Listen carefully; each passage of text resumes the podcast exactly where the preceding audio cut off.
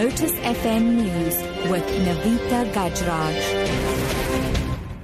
10 o'clock, good morning. eThekwini buses are back on the road in Durban after a few days of disruptions caused by problems between Transnet and the eThekwini bus drivers. eThekwini municipal spokesperson Tozi Mthethwa says the buses resumed operations last night. The bus service operated by Transnet is back in operation today after a few days of disruption. Transnet, the operator of the bus service, has informed us that issues between themselves and the bus drivers have been resolved and the service went back into operation as of last night. So we can confirm that as of today, the bus service will be operating normally. We do, however, apologize for the inconvenience that commuters have experienced during the disrupted service. Now, the third round of wage negotiations in the gold mining sector is expected to continue today in the box in Boksburg, rather, on the Gauteng's East Rand.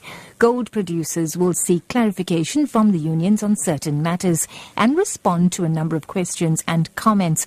Now, three of the four unions in the sector, AMCU, the NUM, and Solidarity, have rejected the employer's offer of between 650 rands and 1,000 rands. Frangan Mumalo with this report. Solidarity, which represents mainly artisans, says it feels that its members are being discriminated by the industry as they have been only offered 5% increases compared to the 13% that has been offered to AMCU and the NUM. Solidarity General Secretary Gideon du Plessis says the union is particularly aggrieved that the companies turned down its proposal to amend their members' retirement age from 63 years. The chamber says it is disappointed that the unions have not even considered its socio-economic compact, their centerpiece for a sustainable industry that is profitable and does not share jobs, tabled at the start of the talks two weeks ago.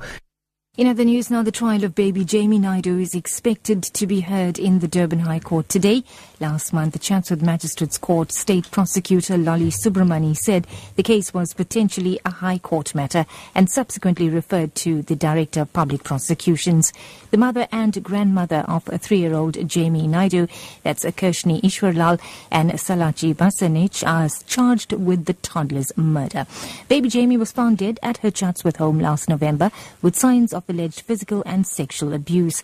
Here's a chance with counsellor Brandon Pillay. We were waiting for the assessment to be complete, and that has been completed. Um, I must say that I'm quite pleased that they are both found to be fit to stand trial, and that is a, a huge victory for us because we want them to obviously be punished and, and obviously face the full wrath of the law. So yes, the, the expectation is that uh, the trial should start or a trial date should at least be, be given today so that we could get closure on this matter.